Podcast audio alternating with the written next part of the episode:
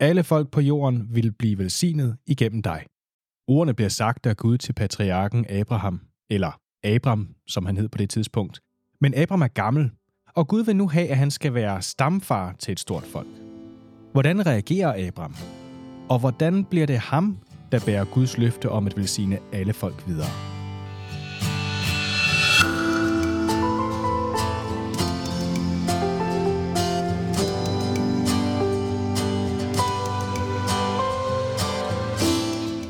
Velkommen til podcasten Den Store Fortælling, der tager dig på en kronologisk rejse gennem Bibelen fra start til slut. I studiet Torben Rasmussen, underviser og friluftsmand, Andreas Møller, filosof og musiker, og jeg selv, Robert Sand, ingeniør og teolog.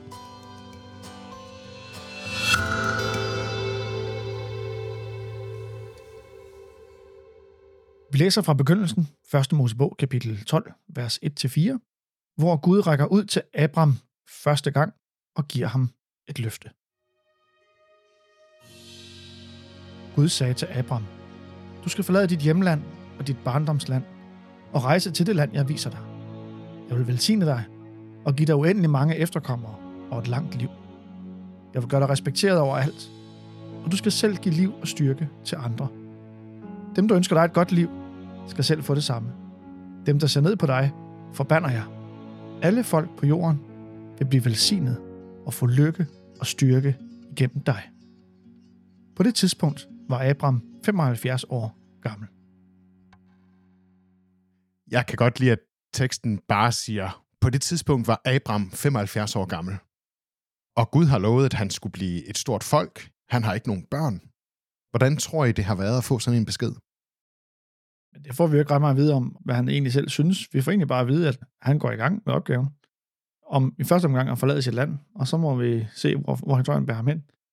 Men man kan sige, at Gud vælger jo en person, som er i en moden alder, hvor han har noget levet liv bag sig, og har nogle erfaringer. Det er ikke en mand, som skal ud og prøve ud, hvem er jeg, og hvordan gebærder man sig. Langt hen ad vejen er han egentlig etableret, men alligevel er han klar til at opgive det, og så give sig ud på den her nye udfordring. Og det er noget af en udfordring, som Gud giver ham. Både så skal han rejse et nyt sted, han skal give liv og styrke eller velsignelse til alle folk, og så er det det her med, at han er barnløs. Det har han ikke nogen løsning på lige nu. Når Gud kalder Abraham, så minder det lidt om, når han kalder Noah. Noah fik jo også en helt særlig opgave. Han var jo også en mand, som Gud så noget helt særligt i. Altså, vi har i hvert fald en situation her, hvor vi ligesom med Noah oplever, at nu går fortællingen videre, fordi Gud henvender sig til et menneske.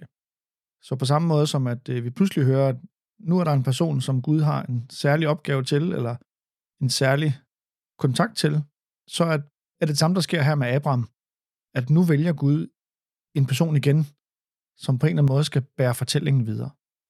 Det er egentlig lidt pudsigt, det sammenfald, der er lidt i historien her med Abraham og Noah. Abraham forlader samfundet og skal gå ud i det uvisse. Noah, han forlod også den daværende verden og skulle sejle ud i det uvisse. Han vidste ikke, hvor det bragte ham hen. Så de bliver begge to bedt om en ret stor ting af Gud egentlig. Altså at drage ud til noget, hvor de ikke ved, hvor det her det fører hen. Og når både Noah og Abraham i det her tilfælde, at de tager chancen og stoler på Gud, det er et skridt i tro i hvert fald.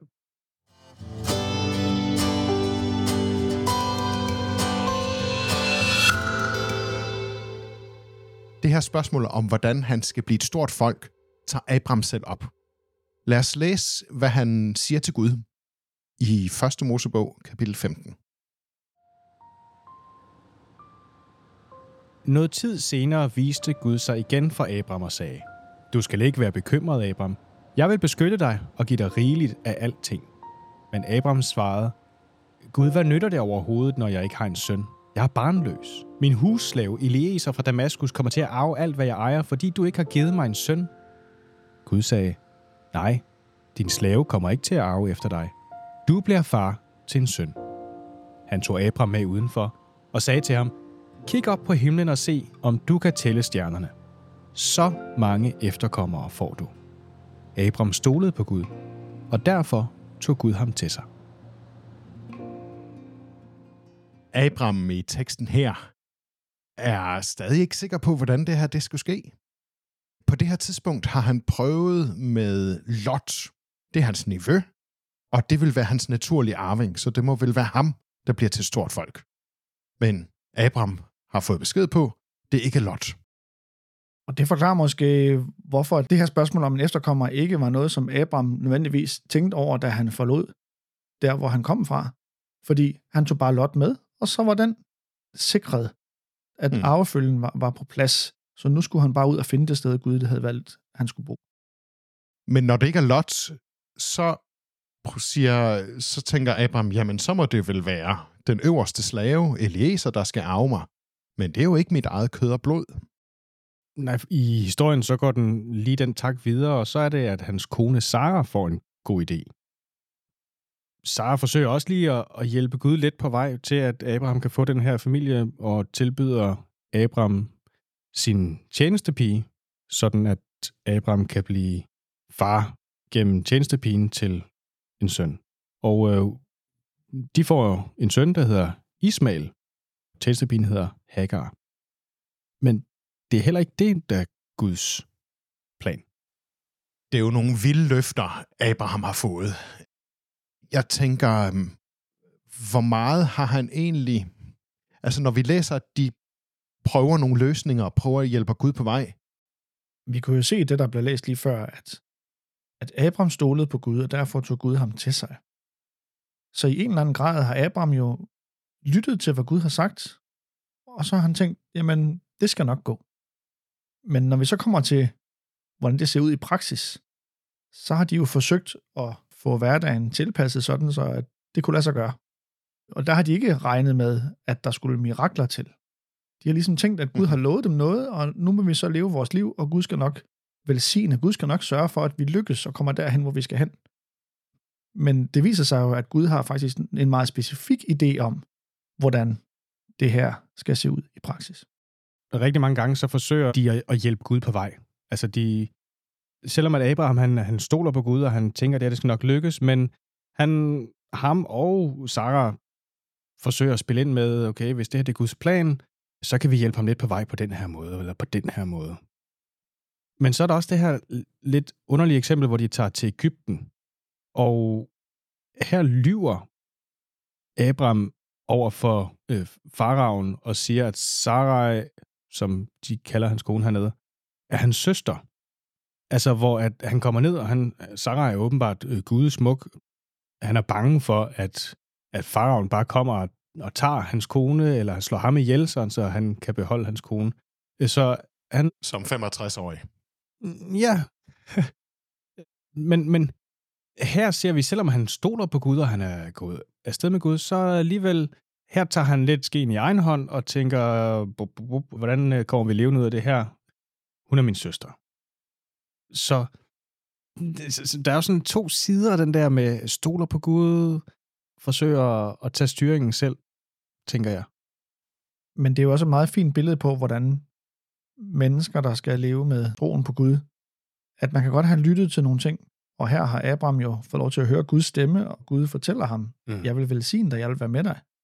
Men når man møder hverdagen og møder nogle konkrete udfordringer, og her nogle ting, som man opfatter som trusler mod sit eget liv, at så er han klar til, og man kan sige improvisere, han er klar til at indrette sig, tilrette sig, tilpasse sig de situationer, som opstår, og han prøver at finde nogle løsninger på det, og glemmer, at Gud jo egentlig havde lovet, at han ville være med ham.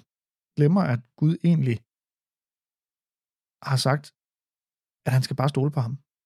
Det hele bliver ikke lyserødt og perfekt. Også selvom Abraham har sagt, at jeg har den grundindstilling, at jamen, jeg gør, hvad Gud siger, og jeg følger. Jeg tager afsted og følger, hvad han beder mig om. Også selvom han ikke helt vidste, hvad det skulle blive til. Jeg tænker, at de her episoder, som vi nu har læst og refereret til her med Abraham, siger måske lidt omkring hans forhold til Gud. Det kan godt være, at han er Gud tager ham til sig, men den siger måske også noget om, hvor ofte de snakker sammen. Måske er Abrahams forhold til Gud stadigvæk ikke så tæt, at altså, han rådfører sig ikke med Gud, hver gang han står for et eller andet valg. Han er ved at lære måske og kommunikerer med Gud også. Gud kommunikerer med ham, og han skal stole på, at Gud rent faktisk mener præcis det, han har sagt. Men det afslører måske også, at vi har nogle gange en idé om, at de her personer, vi læser om i Bibelen, har en åben forbindelse til Gud, hvor de taler med ham på daglig basis, og det viser sig måske, at der går flere år imellem, at Guds stemme bliver hørt, og så hører vi om, hvordan de lever deres liv undervejs imellem de møder med Gud. Og det er nemlig sådan, at Gud viser sig til Abraham på forskellige nøgletidspunkter i hans liv. Lad os læse et sted, hvor Gud gentager det løfte, som han giver ham. Det vil jeg gerne. Jeg læser her fra begyndelsen, fra 1. Mosebog, kapitel 17, vers 4-7, hvor Abraham er 99 år, og det er lidt tid siden, vi sidst har læst om, at han har talt med Gud. Men Gud kommer her og siger: Her er, hvad vores aftale går ud på. Jeg vil gøre dig til stamfar for uendeligt mange folk. Derfor ændrer jeg dit navn. Du skal ikke længere hedde Abram, men Abraham, som betyder far til mange. Mange landes indbyggere vil stamme fra dig, og nogle af dine efterkommere bliver konger. Det er en aftale mellem mig og dig, der vil vare for evigt. Jeg vil altid være din Gud, og dine efterkommeres Gud. Så nu er det ikke bare et løfte, men en klar aftale. Vi bruger også ordet pagt. Og som tegn på den her aftale, så får de besked på, at de skal omskæres. Så det her folk, som Gud vil skabe gennem Abraham, så får alle tegnet, at de er omskåret. Ja, man kan jo synes, det er en lidt mærkelig måde at signalere sådan et tegn. Men vi kan også se, hvordan at Abraham på forskellige måder har forsøgt at tage sagen i egen hånd. Men nu kommer der et tegn, som skal minde ham om, at det er Gud, der kommer til at styre, hvordan tingene skal gå. Men at det løfte, Gud giver, netop kommer til at handle om, at det bliver et barn, som er Abrahams biologiske afkom med sin kone, Sarah. Det er i hvert fald et rimelig tydeligt tegn, hvor de ikke er i tvivl om, at det her det er et nyt liv og et nyt folk, og slet ikke helt almindeligt. Også selvom det kan virke lidt mærkeligt på os. Abraham får et nyt navn, altså Abraham, og Sarai får navnet Sarah. Og her ser Gud, at det ikke er Abrahams søn med tjenestepigen Hagar, der bliver det store folk. Løftet bliver gennem en søn, som Sarah får. Lad os lige læse, hvad reaktionen bliver på det, i vers 17-19. Abraham faldt igen på knæ med ansigtet mod jorden, men han kom til at grine, da han tænkte, skulle jeg få børn i en alder af 100 år? Skulle Sarah, som er fyldt 90, føde et barn? Derfor sagde han til Gud, lad dog Ismael få lov til at tage imod alt det, du lover mig. Men Gud svarede, nej, min aftale gælder den søn, som din kone Sarah føder, og han skal hedde Isak, der betyder, han griner. Aftalen skal gælde for ham og hans efterkommere i al fremtid. Igen så tror jeg, det har været lidt vanskeligt for dem at forstå, at det her det rent faktisk skal ske, når de begynder at grine af, hvad der er Gud siger. Men vi har en fortælling i kapitlet efter, hvor vi har en dag, hvor solen skinner, og Abraham sidder foran sit telt, og han ser nogle fremmede, der kommer hen til sig, og han inviterer de her fremmede ind, fordi det skal man, eller fordi han har set, at de er nogle helt særlige typer. Lad os læse i kapitel 18 og vers 8-15.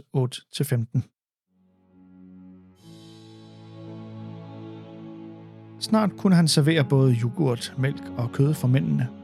Abraham sørgede godt for dem, mens de sad under træerne og spiste. Hvor er din kone Sarah? Spurgte gæsterne. Hun er inde i teltet, svarede Abraham. En af dem sagde, næste år ved den her tid kommer jeg igen, og så har din kone Sarah en søn. Sarah stod i teltåbningen bag ham og hørte, hvad han sagde. Abraham og Sarah var begge meget gamle på det tidspunkt, og Sarah var langt over den alder, hvor hun kunne få børn. Hun lå for sig selv og tænkte, jeg er nedslidt, og min mand er gammel. Hvordan skulle jeg overhovedet kunne blive gravid? Gud hørte det og sagde til Abraham, hvorfor ler Sarah? Hvorfor tænker hun, skulle jeg kunne få et barn så gammel, som jeg er blevet? Findes der noget, som Gud ikke kan få til at ske? Jeg kommer igen næste år ved den her tid, og så har Sarah en søn. Sarah blev forskrækket, ville ikke indrømme, at hun var kommet til at grine. Men han holdt fast. Jo, du grinede. Så den måde, Gud han opfylder sit løfte på, er åbenbart et, hvor de skal grine af det. Det er i hvert fald lidt komisk, at den måde, som det står skrevet her på, at hun bliver fanget og bliver taget i at stå og grine bag forhænget i teltet, eller, og det bliver fremhævet igen til sidst, at han holder fast i, at jo, du grinede, at tvivlen hos dem over, at det her, det er jo ikke menneskeligt muligt, den er så stor og så stærk hos dem. Jeg synes, det er en fascinerende historie her, hvor vi jo først får at vide, at det er nogle mænd, der er kommet, men pludselig så skifter det, og det er ikke længere bare nogle mænd, men det er Gud, der taler. Så hvem er det, han har fået besøg af? Gud har vist sig for dem meget fysisk, på en måde, hvor det også er Sarah, der hører løfterne. Mm. Kan man forestille sig, at Abraham måske har gået og gemt lidt på, at han havde fået at vide, at det var Sarah, der skulle have et barn, fordi at det havde han alligevel ikke helt troet på, og derfor må Gud komme og vise sig for dem, og fortælle hele familien, så alle kan høre det, hvad der er, der skal ske. Så Gud har altså vist her, at han kan gøre det umulige.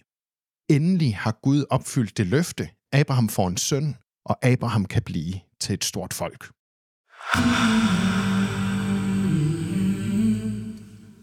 Det mest afgørende øjeblik i Abrahams liv er en lidt mærkelig tekst.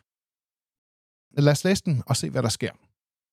Vi kommer ind nogle år efter, Abraham endelig fik sin søn Isak. Vi læser fra begyndelsen, eller 1. Mosebog, kapitel 22, vers 2, hvor at teksten starter med, at Gud taler til Abraham. Tag din eneste søn, Isak, som du elsker, og rejs til landet Moria. På et af landets bjerge, som jeg vil udpege for dig, skal du ofre ham på et bål.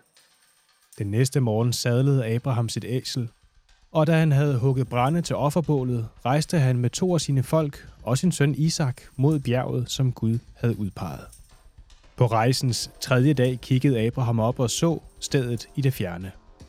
Bliv her og pas på æslet, sagde han til sine folk. Jeg og drengen går lige lidt længere frem for at bede til Gud, og så kommer vi tilbage. Abraham tog brændet og læssede det på Isaks skuldre, mens han selv tog faklen med ild og slagte kniven. Og så gik de 2 videre sammen. Far, sagde Isak til Abraham. Ja, min dreng, svarede han. Vi har ild, og vi har brænde, men hvor er lammet, der skal ofres? Gud vælger selv et offerdyr, min dreng, svarede Abraham, og det gik videre.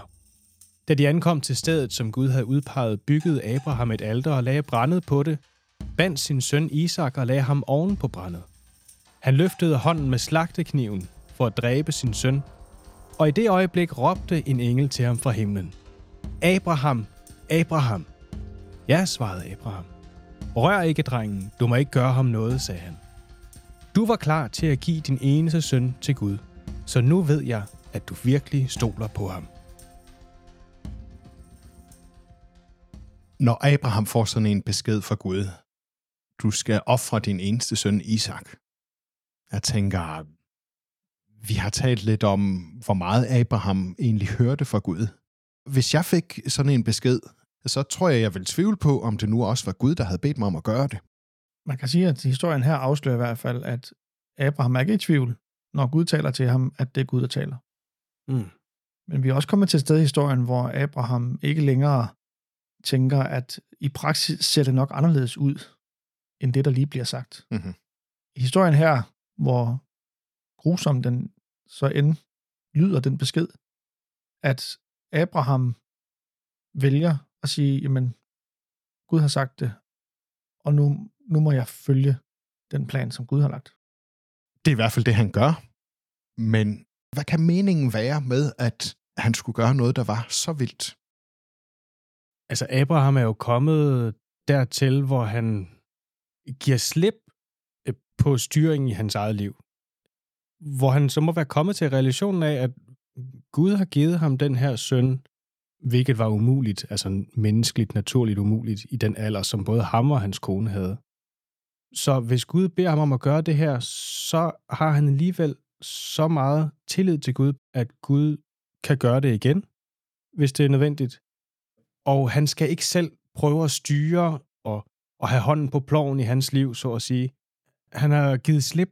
Det er ikke Gud, der sidder i passagersædet længere. Nu har de byttet plads. Gud sidder i førersædet i Abrahams liv, og Abraham har taget passagersædet og følger med på, hvor Gud han nu leder dem hen.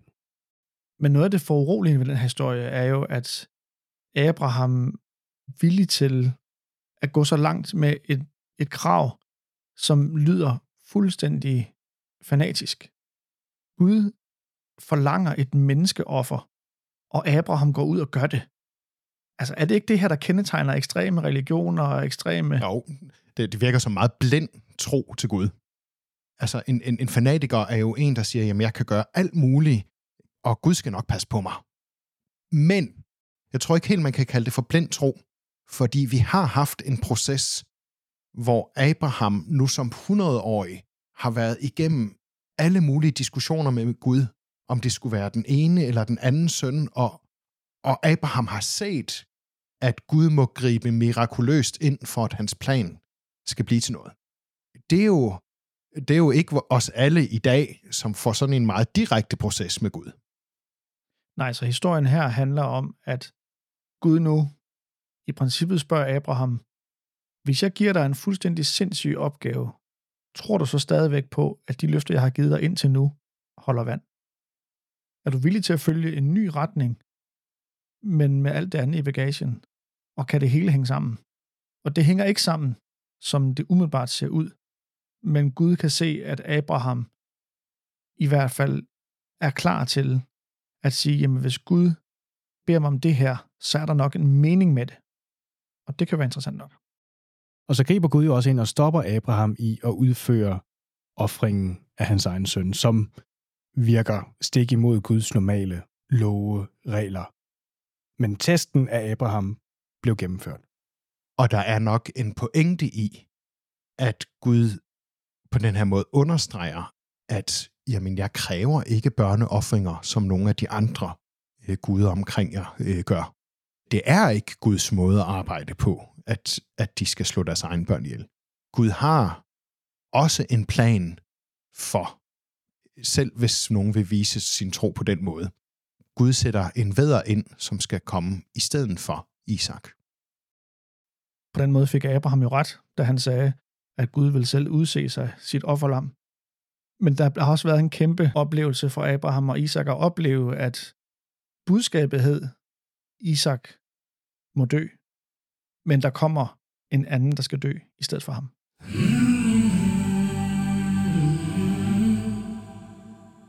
Når man tænker på sit eget liv og prøver på at se, hvad er meningen med det, eller hvad er planen, så synes jeg nok selv, det godt kan se lidt rodet ud nogle gange. Tror I, Abraham han har haft en meget klar fornemmelse af, hvad meningen og planen med hans liv var? Det tror jeg bestemt ikke, han havde i begyndelsen. Altså, i begyndelsen så får han bare at vide, at han skal tage afsted ud i noget uvist. Der har udfordringen fra Guds side nok meget været møntet på, stoler han på, at der, hvor jeg vil føre ham hen, er et godt sted? At jeg har styr på det?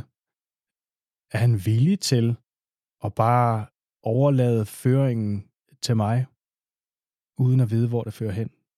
Det er en udfordring i vores liv. Altså, i mit liv, så vil jeg helst gerne vide, hvor skal jeg hen? Hvis jeg skal på ferie, så vil jeg gerne vide, hvor går vi hen? Hvor skal vi overnatte? Hvordan får vi det ene? Hvordan får vi det andet? Hvordan får vi det tredje? Det er helst rimelig godt planlagt. Det Abraham bliver bedt om her er, tag på en ferie med mig. No questions asked. Det er da en ret stor udfordring. Og det ville det også være for mig. Men her er det ikke bare en ferierejse, som han kommer hjem fra igen. Det er jo en rejse, som siger, nu skal du flytte alt, hvad du har. Læg hele dit liv om til et nyt sted. Men man kan sige, historien afslører jo også, at Abraham jo må leve et hverdagsliv med at gå fra sted til sted, finde græsgangen til sine dyr og tage hånd om konflikter, der opstår imellem hyrder fra den ene gruppe og hyrder fra den anden gruppe. Og der har været et hverdagsliv med praktiske problemer, og den der retning i livet, som kommer gennem Guds løfter, er noget, som også udvikler sig undervejs. Og han tager et skridt ad gangen. Og det er jo ikke helt no questions asked, fordi Abraham, han diskuterer også med Gud. Han stiller spørgsmål, hvad sker der her, Gud? Han kan ikke altid få det til at passe med, hvordan hans liv lige ser ud i øjeblikket. Nej, han forsøger også at hjælpe Gud på vej, som vi har snakket om og kigget på. Men det Gud jo gerne vil frem til med Abraham, er, at han skal forsøge at stole på Gud, selvom han måske ikke altid forstår meningen, selvom han ikke altid forstår, hvordan Guds plan den kommer til at udfolde sig. Men at stole på, at Gud han har en mening med det, han gør, og med det, han har sagt. Men er det så det, der gør, at Abraham bliver udvalgt til at blive forfar til et stort folk, som skal bære historien om Gud videre? Altså det med, at Abraham han går ud, selvom han ikke aner, hvad det her det skulle blive til. Jeg tror i hvert fald, vi ser, ligesom vi så med Noah, at der er et menneske, som har en relation til Gud, som har en tro og en tillid til fortællingen om Gud, at det er Gud, han vil følge, og Gud, han vil have, skal afspejle sig i hans liv. Og det er sådan et menneske, Gud kan bygge videre på. Det er sådan et menneske, Gud kan udvælge til netop sådan en opgave, som er så radikal, som den Abraham får. Det er også tydeligt, at Gud er ikke en Gud, som er meget tydeligt til stede hver eneste dag. Altså, det er ikke sådan, at Abraham har den der samtale med Gud konstant. Men Gud kommer en gang imellem og lige giver en ny retning, justerer kursen. Og vi ser så, at selvom Abraham får opgaven, så er han ikke et perfekt menneske, som så gør alt, hvad Gud havde tænkt sig, han skulle gøre. Men det er et menneske, som har en grundlæggende tillid til Gud, som Gud kan arbejde videre med igennem et liv.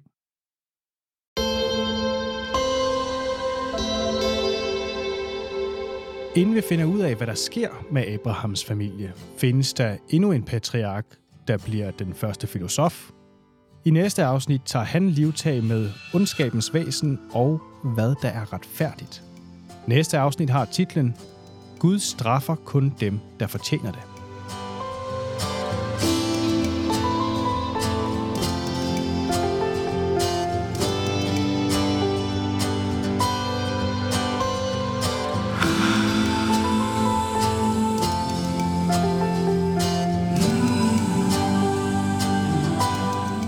Den store fortælling er produceret i samarbejde med webkirke.dk. Du kan abonnere, bedømme og lytte videre der, hvor du plejer at finde podcasts. Og derudover kan du altid lytte til tidligere afsnit, kontakte os eller finde uddybende, inspirerende ressourcer via hjemmesiden denstorefortælling.nu. På genhør.